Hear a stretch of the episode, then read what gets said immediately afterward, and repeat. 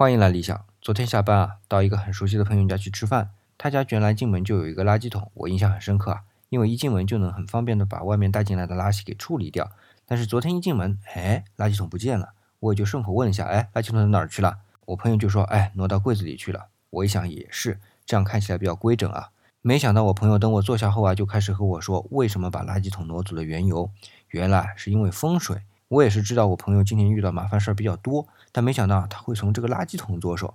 他说啊，他看的文章说垃圾桶放在门口容易给家里招来不干净的事儿，也是为了能过几天清净日子，他才把垃圾桶给挪走的。我当时啊也只能一笑了之。的确，在当时啊，我也不知该如何附和。不过后来啊，我出了他们家门就在想。他可能也是最近的烦事儿太多了，才会想到从这个垃圾桶摆放的位置开始着手，求得心里安宁啊。但是不是那些烦事儿就能就此解决呢？